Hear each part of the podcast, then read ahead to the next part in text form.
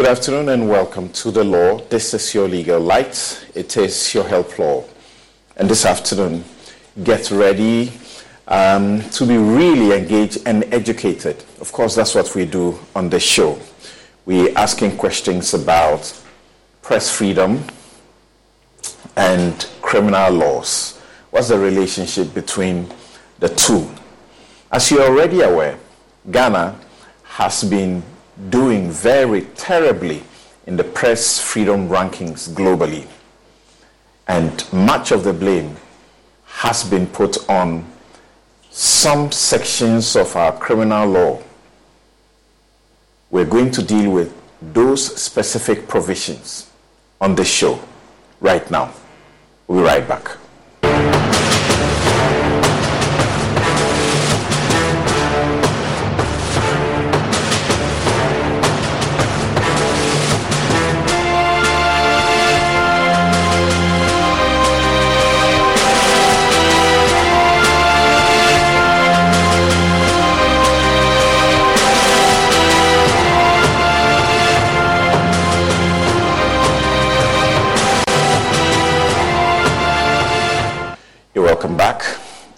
Is the law. It is your legal light. It is your help law. And I'm very privileged to be hosting this afternoon two gentlemen who can help us do justice. Um, they are Oliver Barker Vormawor, who is a lawyer and researcher. And we will shortly uh, show you one of the compelling reasons why we believe that he is most suited to help us discuss these issues. The U.S. State Department names him in its human rights uh, report for the year. Kofi Yeboah is General Secretary, the GJA, and Communications Lecturer, Wisconsin International University College here in Ghana. Thank you, gentlemen, so very much for making time to join us. Thank you. Happy to be here. You're most welcome. Great. So, to start with, you are on a crusade. And I will say that you are giving the crusade, you are elevating the crusade, because it's been said over and again that this particular something has to be done about our regime, our system, because we continue to perform very poorly in the press freedom rankings. This false news crimes, is it really to blame for how badly Ghana has been performing recently? Yes, Kofi. Really, it, it, it is. Uh, if you look at the press freedom index of the country, as, as, as you rightly said, um, we have gone from bad to worse. Um, in 2018, we were number one in Africa, mm-hmm. and we were all excited about about that. And if you consider that within a space of five years, we have gone that bad, then it is a cause to worry. And then also, if you look at the report for 2023, um, Reporters Without Borders had flagged self censorship as a key thing. And the, the, the trend we are seeing now, the effect of all of, all of that is for journalists to um, not be able to do the things they, they would have done ordinarily. So a, a, a lot of our colleagues are beginning to self censure. And so um, that also takes away their critical voice. Mm. So for me, to a very large extent, it is something we can blame. Because um, um, if we are criminalize, criminalizing free speech and you need to look over your shoulders before you write or say something, then you you will not be able to discharge even your constitutional mandate under Article 1625 mm. to, uh, to, to, to uphold the responsibility and accountability of the government to the people of Ghana. So, my short um, answer is that to a very large extent, um, we can blame these laws on, on, a, on a low trend. Mm. Thank you very much. And Kofi Yeboah just mentioned Article 1625. Here's my copy. okay. okay, so let me show you if you want to take a look at Article 1625 in my copy of the Constitution. Right. So Article 1625 of Ghana's Constitution uh, falls under the chapter uh, 12, which is freedom and independence of the media. I'm just going to take time read just, uh, some small, very important portion to put things in perspective because he mentioned it. 16251 says freedom and independence of the media are hereby guaranteed. You will find that this is also the case in chapter 5 of the human rights uh, provisions. Subject to this constitution and any other law not inconsistent with this constitution, there shall be no censorship in Ghana. No censorship in Ghana. Three, there shall, again, shall means compulsory, mandatorily. There shall be no impediments to the establishment of private press or media, and in particular, there shall be no law requiring any person to obtain a license as a prerequisite to the establishment or operation of a newspaper, journal, or other media or mass communication or information. Four, editors and publishers of newspapers and other institutions of the mass media shall not, mandatorily, shall not be subject to control or interference by government, or shall, nor shall they be penalized or harassed for their editorial opinions and views, or the content of their publications. I'll end with this one. Five my favorite. All agencies of the mass media shall at all times be free to uphold the principles, provisions, and objectives of this Constitution and shall uphold the responsibility and accountability of the government to the people of Ghana. This is like a whole book mm. if you start to write. And, and, and so the emphasis here for me is all agencies of the mass media shall at, at all times be free. So if um, at certain times you are not free because there's a certain fear, then um, this mandate given to the media by the constitution is, is even being taken away from us. And for me, that is a serious thing that we need to address. Okay. We'll come to find out why there is that certain fear. He says there's a certain fear. And because of that, the media people are doing self censorship. Yes, Oliver. Um, do you agree with those who have taken this path that at least particularly three provisions, two in the Criminal Offences Act and one in the Electronic Communications Act are responsible for how bad our media uh, ranking has been over the last few years? I mean, I think it, te- it tells only half of the story um, as, to, as to what we want to get at. now, when I'm, we are thinking about sort of the protections of the media under the Constitution, I suppose we have to start from what are we trying to achieve here? or what, what road we contemplate for speech rights and also reporting rights um, in, in how it helps secure our democracy. Now, if we start there, and I know that one of the conversations we had in the past, and, and in 2001 particularly, mm. was that we were celebrating the repeal of the criminal libel. Right. And it seemed that the conversation had been divorced from the broader purpose of why we were targeting that particular legisl- legislative framework, rather than attempt to do a holistic review of the legal framework that surrounds speech and how speech is criminalized.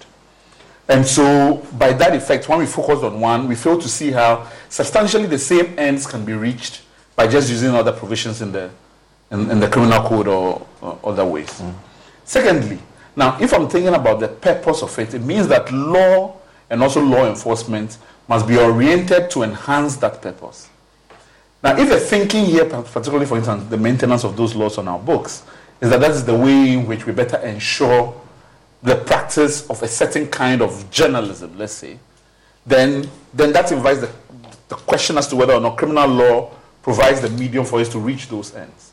But beyond that, the conversations about free to be able to operate in a particular manner, the conversations about holding government to account or doing all those things entail much more than criminal repression of journalists. Mm. And how they are able to operate, the circumstances under which they operate in. And, and that's why I think it is instructive that if you're looking only by the, the rankings, the conversation is a bit more broader than that. It looks at the socio-economic circumstances right. of journalists in, in particular. Even the recent report that we did domestically about the state of the media brings in a lot more nuances into the conversation. And if it's a conversation that is intended to enhance how media operates and how speech rights operates generally, then obviously, yes, criminal law is a good place to look, but the conversation shouldn't stop there. Now, when I when I talk about being intentional about it, one of the things, for instance, we noticed that when this when the government came into place, one of the things they said was, okay, we are worried about our ranking on the World Bank's report on the ease of doing business in Africa. Right. So we want to think through how we can review legislation, how we can review administrative practices to enhance how we go up on those rankings. The same kind of conversation and attention has been treated to press freedom in a holistic conversation as a governmental project of how do we make the press more freer so that everybody views Ghana as the kind of democracy that encourages uh, dissent and, and, speech in the same regard, I think. Mm. Interesting. Now, we're starting from a certain global perspective and we will zoom in onto a much more local expression of what we are talking about. The US State Department's Human Rights Report. In the report on page 8, that's section 2, it speaks about respect for civil liberties. But section 2A is on freedom of expression, including for members of the press and other media. I read, says the Constitution and law provide for freedom of expression, including for the press and other media. And the government generally respected this right, although with some abuses. Freedom of expression, that's the heading. On February 11, police arrested Oliver Barker-Vormawor, an activist critical of the government, in response to a series of Facebook posts. After initially charging him with misdemeanor charges of making false statements. Remember, we are coming to this false statements. Police upgraded the charges to felony treason and held him in prison for 35 days before a judge released him on bail. As someone who has come face to face with the law and how it is abused, you agree with people like uh, Justice Dennis Adjei, the GJA, and the many calls that say these laws must be removed from our books. Do you? Oh, absolutely. I mean, I think that, well, I have perhaps described myself as a speech absolutist in, in some regard. Because I generally believe that the way in which you sustain a democracy and enhance the conversation about democracy is to make speech absolutely free. And I think that the restraints on speech come about, first of all, in exchange of dialogue and argument. That I would say something and somebody would then issue a statement and say, we do not disagree, we disagree with this and we condemn it. That's one way in which our societal values is checking speech. Not through criminal law. Because once you invite criminal law in the process, then one of the things you're going to create is that you're going to create an economy of fear around speech. But then if soci- socially people can listen to one speech and say, this person has said this, but we condemn that, then that's fine.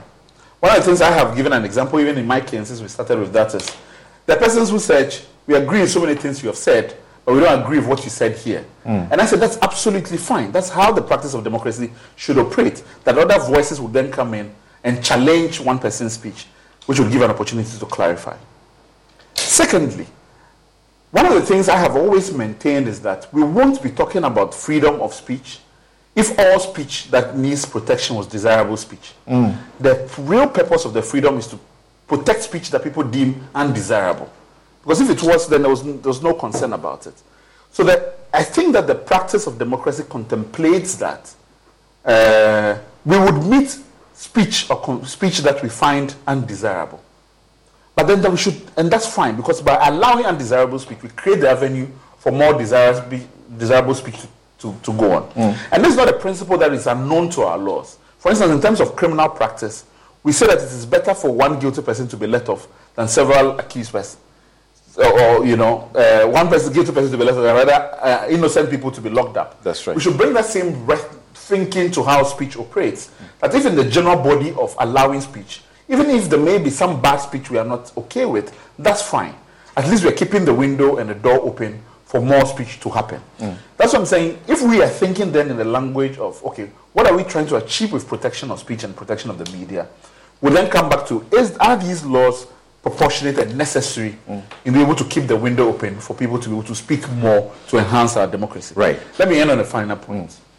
Uh, I, I, and I think that culturally we are accepting of this because of how we have, I can't translate democracy, which dissolves to speech rights. It's entirely an understanding that democracy is enhanced by exchange of speech and nothing else. Okay. Now, we will look at these specific laws in question and then ask the question if, in fact, they are desirable or what exactly the problem is. So let's begin, and starting with the GJA. The Criminal Code 1960, Act 29, Section 207 says offensive conduct conducive to breaches of peace. Any person who, in any public place or at any public meeting, uses threatening, abusive, or insulting words or behavior with intent to provoke a breach of the peace or whereby a breach of the peace is likely to be occasioned shall be guilty of a misdemeanor. This is the first. Here's the second. Section 208 of the same act. Publication of false news with intent to cause fear and alarm to the public. You've always heard it fear and panic. The law, the law actually uh, uh, renders it fear and alarm, not panic, but they are the same, are they not? It says any person who publishes or reproduces any statement, rumor, or report which is likely to cause fear and alarm to the public or to disturb the public peace, knowing or having reason to believe that the statement, rumor, or report is false, is guilty of a misdemeanor. Simply means you are looking to about a minimum three years in jail. Now, let's move uh, forward uh, to Electronic Communications Act 2008, Act 775, Section 76, also deals with false communication. The first one is false statement. This one is false communication. It says, a person who by means of electronic communication, electronic communication service, knowingly sends a communication which is false or misleading and likely to prejudice the efficiency of life life saving service or to endanger the safety of any person, ship, aircraft, vessel, or vehicle commits an offense and is liable on summary conviction to a fine of not more than 3,000 penalty units or to a term of imprisonment of not more than five years or both. This one has enhanced it. Why must these laws give way? What's the justification? Okay, um, something be, before I, I, come to that, mm. allow me to add a little bit to what Oliver said. Mm. Um, you know, democracy, as he said, is say your own and let me say my own. but but the media gives vent to the to the exercise of that. That's right. That is why um, the Constitution, Article 163, says the the the state-owned media, and I want to include the the mass media generally as well, mm. shall afford fair opportunities and facilities for the expression of divergent views and dissenting opinion. Okay. And, and, that for me is Kebimami Kebi. Now, ca- coming And, back and that provision is to enable, enable um, chapter 5, thrive. Yeah. which says that you have a right as a human being, a birthright to expression, Okay. including that of the media. Article 21 1F. Okay, go. And even if you want to add um, articles um, 5511 and, and 5512, um, which enjoins the state-owned media to offer opportunities to political parties and presidential ca- ca- candidates to present their their uh, Messages. their messages to, to the people. That tells you the role the media plays in promoting the the democratic um, dis- dispensation. Right. Why these laws mu- must go? Um, I've heard people talk about um, um, the need to have some law in the criminal code to, to deal with mischief.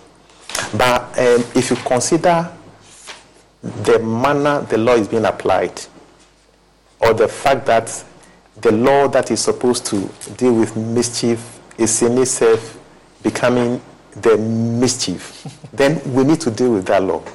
And, and, and for me, um, it, is, it is good we are taking note of. If you read the memorandum to the, the repeal of the criminal libel and seditious laws, there's nothing that differs from what we are experiencing now.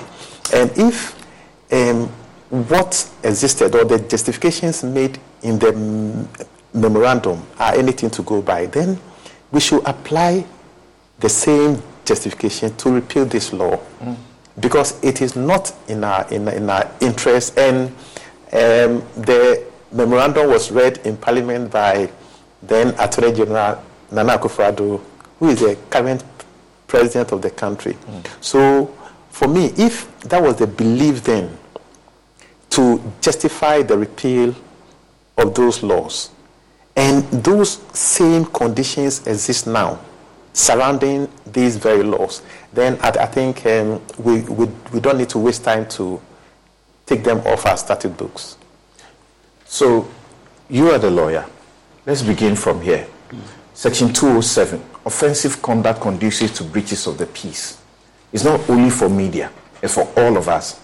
Are you suggesting that when the law says if any person in the public place or at any public meeting uses threatening, abusive, or insulting words or behavior with intent to provoke a breach of the peace, whereby a breach of the peace is likely to be occasioned, we shouldn't hold that to be an offense or that we should insulate the media from this. So one of the things I think about when I look at this sailor provision is I ask myself, what is the law trying to stop?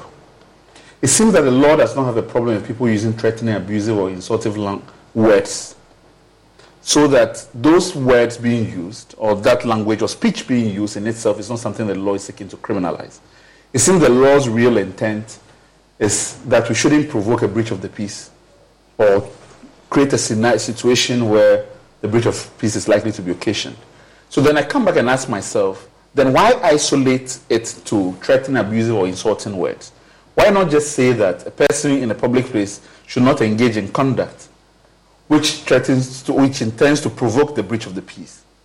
The, the fact that words or speech is being isolated here creates the window for its abuse, mm. potential abuse, because it singled out speech as the potential thing. But we know that peace can be provoked in many ways that go beyond just the use of words. It says insulting words or behavior. So it says here, person who uses threatening, abusive, or insulting words or behavior. Okay, so behavior is included, mm-hmm. but the I, in, in all the instances where we have seen, for instance, in terms of its implementation, the focus has always been on the use of language. Right. And for me, I think that if the real intent of the law is to focus on just avoiding situations of provoking the breach of peace and removing sort of the emphasis on language or anything, it might create a better way for us to think through what do we mean when we say a person is provoking a breach of the peace in a particular s- scenario. And in many instances, it just resolves to the person has insulted. And so we say that that is sufficient. Mm. But I don't think that speech rights is trying to create a scenario where we cannot use insults in everyday life. That's not its intent. Mm. So that's where I worry about. But the broader thing, and one of the things which we fear falling into a trap of, is particularly if you read the language of what we have repealed on the criminal, criminal libel laws. We may read it and we say that it is trying to prevent the person's reputation from not being injured. What is wrong with that? Mm-hmm. But law's purpose can be supplanted by either under enforcement or selective enforcement. And that process might reduce or diminish what we're trying to create by it. And I also wanted to put it in, in a context whereby we are wondering about the entire overall impact. That if over years of implementation of this, we haven't been able to, cre- we have created a scenario where it has a drawback effect on, on press freedom or individual ability to engage, then it means ultimately we need to rethink as to whether or not this is the best approach to stop people from provoking peace. Mm. That's kind of how, how I get around this uh, here. But the, on its own, for instance, let's, take, let's break it down to threatening. Let's start with threatening. The use of threats, for instance, is already significantly criminalized in law. It is. As far as individuals are concerned, mm. yeah. right? So, threat of harm threat, yes. and threat of death. Now, the good thing about those is that it, it, is, it requires the prosecutor to specific or identify a specific victim in a particular context. But in this case, it doesn't necessarily do so. I'll give you an example because I have uh, been defending for one of the Fix the Country activists who was arrested on, on charge of this for saying that the police barracks in, in Tamale was not in the best of conditions. And how can police officers live in this situation? I remember. That was that. determined to be language that would lead to breach of the peace. You, you understand? So the, the circumstances so, so which... What, what is going on in the mind of the prosecutor when they say, for saying that the barracks is look, looking dirty or that it's, it's in disrepair, it's not looking tenantable, and people are living there, that will provoke uh, a breach of the peace? What's going on in the mind of the prosecutor? What so I, I, think that what happens is that even though I'm talking about speech, one of the things I recognize about speech is that two, there are two things that happen. Speech can hurt ego and can be undesirable. And our attempt always is that how do we deal with undesirable speech or speech that hurts a person's ego? Then immediately we have to find somewhere something that looks like where we can plant it. And that's what often happens, I think. But I recognize that in the nature of speech, Speech would always hurt some, somebody may feel slighted by speech. Mm. We shouldn't open the door for persons who are slighted by the use of speech to then uh, instrumentalize the criminal process to deal with people whose speech they find undesirable. Now, um, uh, Kofi, Section 208, you may say this is more targeted at the press, but we know that it's for general publication of false news with intent to cause fear and alarm. Don't you think that this is actually part of what will help engender responsible journalism as they speak, so that you don't publish or reproduce any statement or rumor or report which is likely to cause fear and alarm to the public or likely to disturb the public peace when you have no reason to believe that the statement, rumor, or report is true?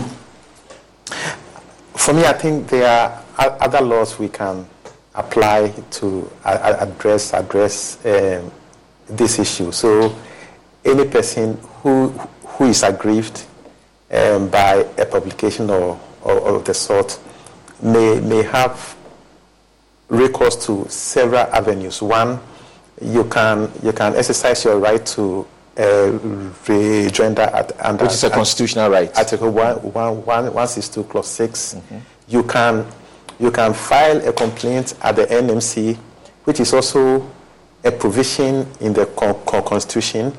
You can sue for defamation.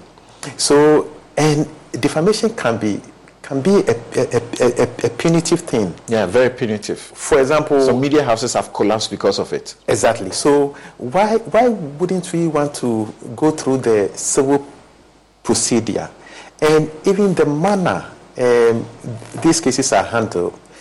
in the case of the um, Kwabena Bobbie Ansah, for example, Recent issue. um, it is something against the first lady. The first lady can sue for defamation. You you don't need, in my humble view, to apply um, Criminal law. a criminal law. Then, in, in the case of Noah D- Dameh too, and even Uh, even, even in, in that case, um, the guy had had written something about McDan, had posted McDan picture. Then El- Electrochem goes to make a report to the police, and I, I don't see the connection between the two. Hmm. And so the the application Electrochem is a company owned by McDan. Own- own- own- But in law, hmm. it's a separate entity. It is not McDan. Yeah. Hmm. So you you wonder how come um, I offend an individual and then His and company. his his company will rather go and, and, and make a report. And for me, um, these cases are civil cases, and we we we don't understand why the police should should pursue a criminal action against the against the people. So um, we are we are thinking that one, um, apart from the way the law is being applied, um, it is becoming mischief in, in itself. And if so, then let's, let's do to, to take the law off. We, we, we are not saying the media should not be responsible. Um, the, the, the NMC, which is a, a, a creature of the co- co- Constitution, has the mandate to regulate the media. And one of the things um, we, we also do um, as, as media institutions is that um, we always want to guard our, our credibility. That's right. Because credibility actually sells you. That's right. So if your credibility is undermined, then you are you are, you are out, out of the game. So why would I do anything to undermine that? Um, and to um, for us as a, a professional institution, we, we, we have had o- occasions to address um, these issues. Um, I recall um, when Captain Smart was arrested, we had issued a press statement to condemn the police for the manner they, they arrested him. When Ca- Captain Smart made some un- un- unsavory comments about female sports we, we still had the cause to issue a press statement to, to, to condemn him. So we we have done um, this in the past. I also recall in 2020 um, during the lockdown um, on the eve the on the on the on the on the night the president was to address the nation, GH1 had shown some porn and things. We we issued a, a press statement to condemn things. So um, we are not saying the media is above the law or um, we, we, we, we don't want to be responsible. We appreciate the fact that um, there, there's no right that is absolute. And so, The, the, the avenues you mentioned, I was going to ask the question we, we repeal these laws and replace them with what? Because it may be necessary to hold people in check. Now, you say do a rejoinder under the Constitution, you are allowed, and the media house is bound by law once you do a rejoinder to also publish the rejoinder. The rejoinder is simply your side of the story, correcting the falsehood or the inaccuracies. So rejoinder number one, or go to NMC. NMC basically deals dealing with ethical matters, and they will simply say go and retract. That's the end of the story. Uh, if it comes to defamation, also there will be, if you are successful, retraction, apology, and then you pay money. But Ghanaians will tell you that what we fear most is jail, and this is what this law does. Yeah, um, um, in, in the case of NMC, for example, um, why wouldn't we consider this um, popular view that the NMC should be empowered to enforce its, its, its orders, for example, so that um, it will not be only a matter of um, a moral situation. So uh, that may be one way to address the I- I- issue. But then I believe the other laws I, I, I, I spoke about are equally good to address the issue. Why must I go to jail because of what, what I say or what I write? And I'm saying that the Because what you say or what you wrote or what you reproduced, which is untrue, which is false, could also have caused the death of somebody, could have caused a breach of the peace. That's what they say. That's what the law says. Yeah, and I, I, I mentioned earlier that the same reasons assigned for the repeal of the criminal libel and seditious law are good to um, repeal this law too. Because if, if, if you read the memorandum to that bill, there is no difference between um, the, the, the mischief of that law and the mischief and, and, and, and the mischief of these laws too. Okay. So if we had deemed it fit to deal with those laws, why wouldn't we um, deal? with- And for me, I, I, I always say on a, on a lighter note that if Kufuor were to be the pre- president of the country, these laws would have been re- re- repealed long ago. All right. Because he repealed the criminal libel law in, in, the, in the seventh month of his um, administration. Okay. Right. So, Oliver, still on 208. Isn't it perhaps necessary in a state?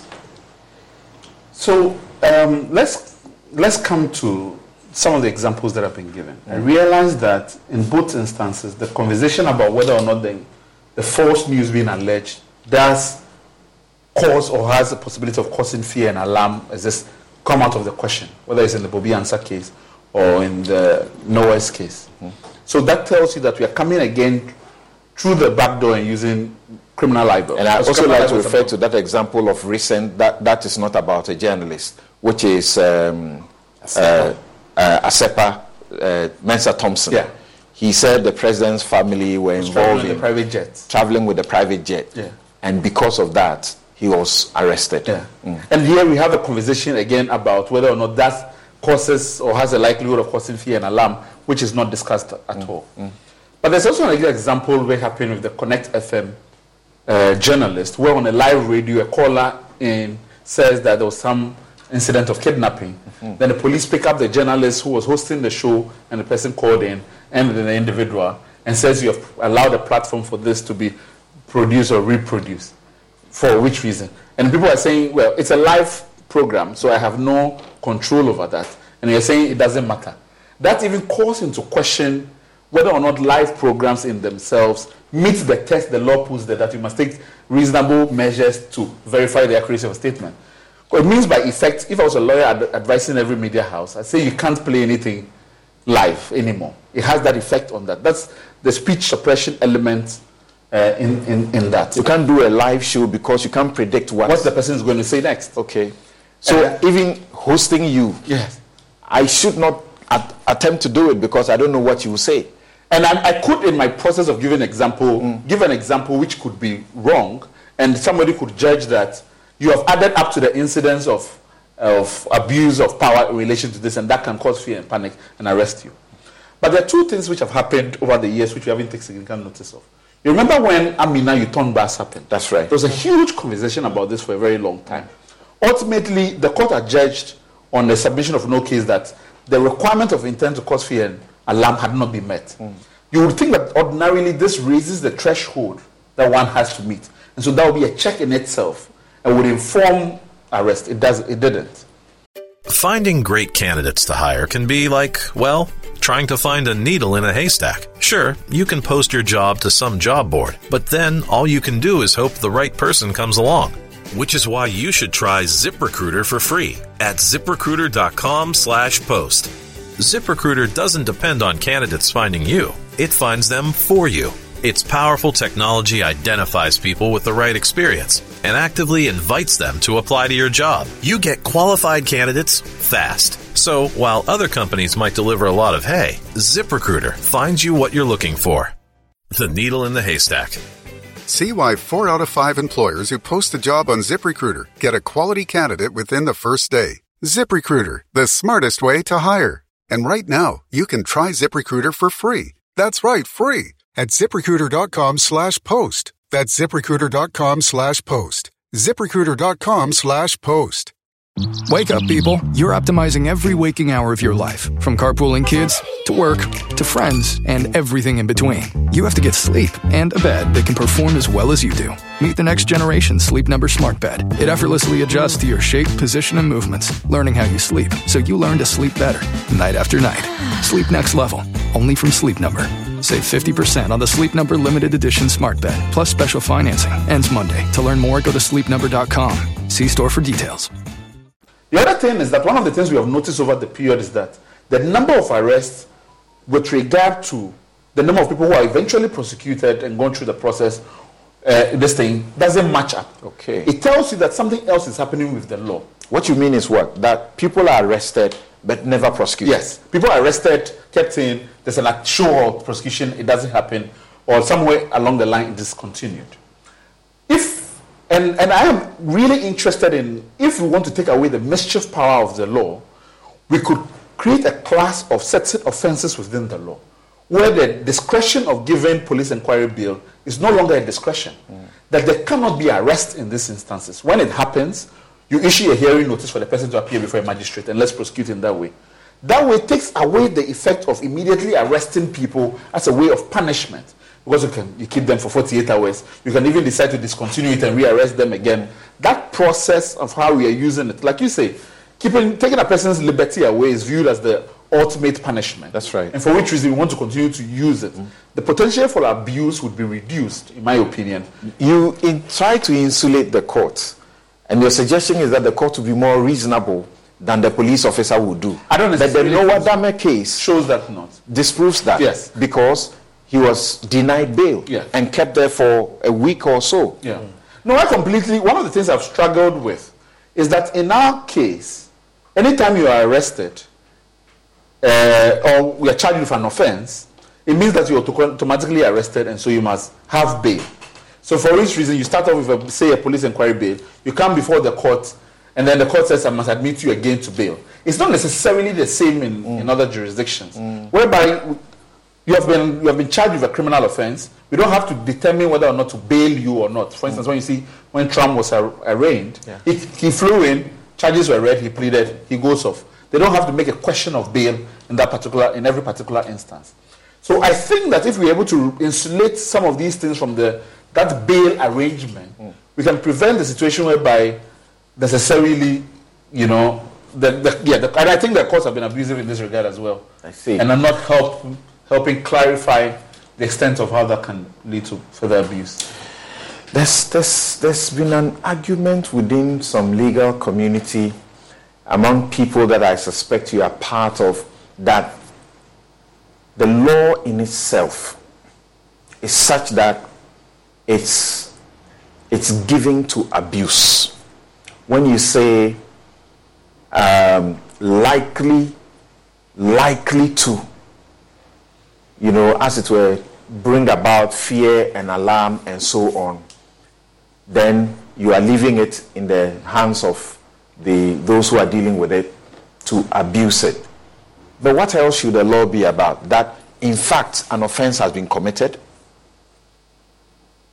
You, you, you, can, you can say something about it before he comes in. The law is that you are doing something and it's likely to cause an event. Should it always be the case that you must have, what you are doing must have caused that thing before we, we say you have done wrong? Yeah, um, I, I, I've read um, a little about um, Oliver Wendell Holmes's um, um, proposition on, on, on, on, on unclear and, and present d- Danger. danger. So where um, you are not able to make such a, a determination, or how do you even do that to to indicate that um, this is to cause fear and alarm? And some readings I've made suggest to me that um, there should be a clear indication, and without such indication, um, you cannot um, um, um, use the law against against a, a, person. And and I think um, in the manner our police have applied the law, um, they they have not been able to. Are you more worried about the law or the manner of its application by the police? Um, once once it is subject to bad application, for me, it's better to take it off. Uh, as we say in Akan, um, the, the, the, the tree that will that will hit your eye. Wake up, people. You're optimizing every waking hour of your life, from carpooling kids to work to friends and everything in between. You have to get sleep and a bed that can perform as well as you do. Meet the next generation Sleep Number Smart Bed. It effortlessly adjusts to your shape, position, and movements, learning how you sleep so you learn to sleep better night after night. Sleep next level, only from Sleep Number. Save 50% on the Sleep Number limited edition smart bed, plus special financing. Ends Monday. To learn more, go to sleepnumber.com. See store for details. Being interpreted now. So completely it is being wrongly applied. So we will deal with a, a second edition, uh, a part two, where we will take time to deal with that. But I'm thinking whether we should take your questions now or wait until we deal with that and take your question. But you said something that I feel maybe you should render it um, a lot more with a lot more clarity to me and my viewers as well. Kofi says, I am concerned about the misuse or abuse of the law. However, I want the law itself to be struck off so that it doesn't exist for somebody to abuse it. Which some people will say, then there's a way to avoid the abuse whilst it, it still exists so that it can be used properly. Now you say, even if it exists, remove the opportunity for you to determine that uh, the person should be granted bail or not, and so on, and that there's a need to perhaps add and flesh it out with specifics. How exactly? So, one of the things I, I invite us always to is that if we think the law is being abused, then it means that we're using it either on the basis of a study or anecdotal evidence then we have to determine the elements of that abuse. How has it been abused? If it is from the example I've given you, we are noticing more arrests under the law than there are prosecutions under it. We are noticing more arrests under it than there are convictions under it. Then it means that it is it exists to legitimize arrest power. And so if arrest power and the frequency of arrest is in question there, then one of the ways is that you take away the frequency of arrest by saying that whenever any person flouts this particular legislation, what you should do is that you issue the person criminal hearing notice. And the person must present themselves before a court for the trial to commence on that. That becomes one way in which you are checking the power of arrest being used to intimidate mm-hmm. and making sure that people. I grew up in the um, in the police barracks, you know, and one of the things the police would do is that when you you're, you're mischievous in the barracks is that they take you and lock you up in the cell for a few hours to, to teach you something. What, this is what we are seeing fundamentally with this law happen. If we were to take that away, that we amend our legislation and consolidate, and it's not the only one, several other crimes like that, where there's a propensity of uh, using arrest powers to abuse, to say that there's not going to be any arrest and nobody's going to be kept in cells for any period. Because these are things which potentially there's not an immediate threat mm. Of repeating itself. Or because, because before this would have happened, that's already happened in the past. And so at this point, there's no immediate danger. So what we do is that you are issued a hearing notice, you appear, and a trial should happen. Now, I am not discounting the possibility that trial in itself can have a nuisance value. Mm-hmm. But we are not there yet in terms of how it has been operationalized. And if it did happen, then that becomes a question of how do we prosecute certain offenses? And do we think about offenses in this case if it affects certain professional elements? Let's say journalists. Do we conduct their trial differently on different timelines? Those are things to think about. One of the things I've analogized, some people have asked, but why treat journalists differently than, say, everybody else in the society? And I wonder to myself, particularly when it comes to legal profession, and, and we go to court all the time, there are so many things we do in court that if the law was were likely to be prosecuted, then we'll be going through the same problem. But we have created a separate pro- process whereby somebody can apply to the General Legal Council and then your conduct would be reviewed in that particular way. The journalists also deserve, in terms of their professional use of their instruments of work, that we think about okay, can we create a different uh, diversionary system where that, that can be reviewed in a manner that achieves the objection, objective of regulating the profession, but also ensures that we don't abuse and have a chilling effect on press freedom. Interesting. Um, so, Kofi, like I said, we will do definitely a part two of it and deal with uh, the Electronic Communications Act. If we open that one right now, we cannot continue. Mm. And um, Oliver, to uh, mention at the start, there's some work that they too have done in respect of journalists and issues of safety. So it does appear that we need some time to go over that again properly and then invite the public in.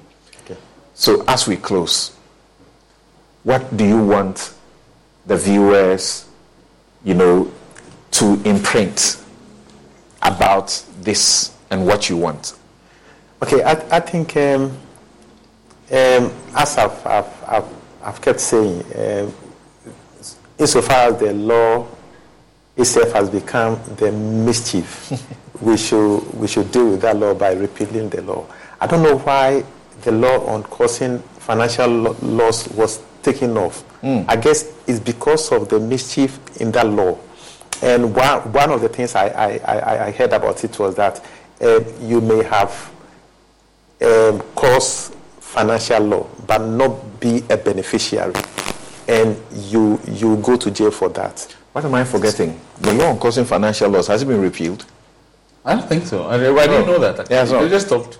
Yeah, it's not. Oh, oh, okay. Yeah. Mm. Okay, so um, um, I, I, remember um, when it, it, it, was used against, is it Victor, Victor Selormey? Selormey and yeah. co. Mm. Um, people had raised That's I- right. issues about that. Yes. For me, I think it's all because of the mischief in there. So when when there's a mischief and it will not help the cause of of of society, and in, in this case, the democracy of, of our of our country, then we need to do well to, to take the law off. And I want to go back to the memorandum of the of the of the of the repeal of the law of, of um, the, the criminal libel law. Everything there is a good reason why we should repeal this law. Okay. Yes, what will be your final words? Um, I, I think for me, my final words are that it is good for us to regulate the use of speech in society and also journalistic profession. And, and it's also good for us to question the manner in which laws are used generally. The question for us is why do we have a propensity to run to criminal law and put people in jail as the only instrument of regulation? That relationship we have to find a way to be more scientific about how do we achieve regulation without necessarily exposing people to the injury of, of prison. Thank you very much. Press freedom versus false news crimes. This has been part one of it with Kofi Yeboah, who is General Secretary, the GJA and Communications Lecturer, Wisconsin University, International University College, Ghana. Oliver Barker Vormawor is lawyer and researcher. I can't thank you enough. This has been the law. It's your legal light. It's your help law. We'll come your way again next week.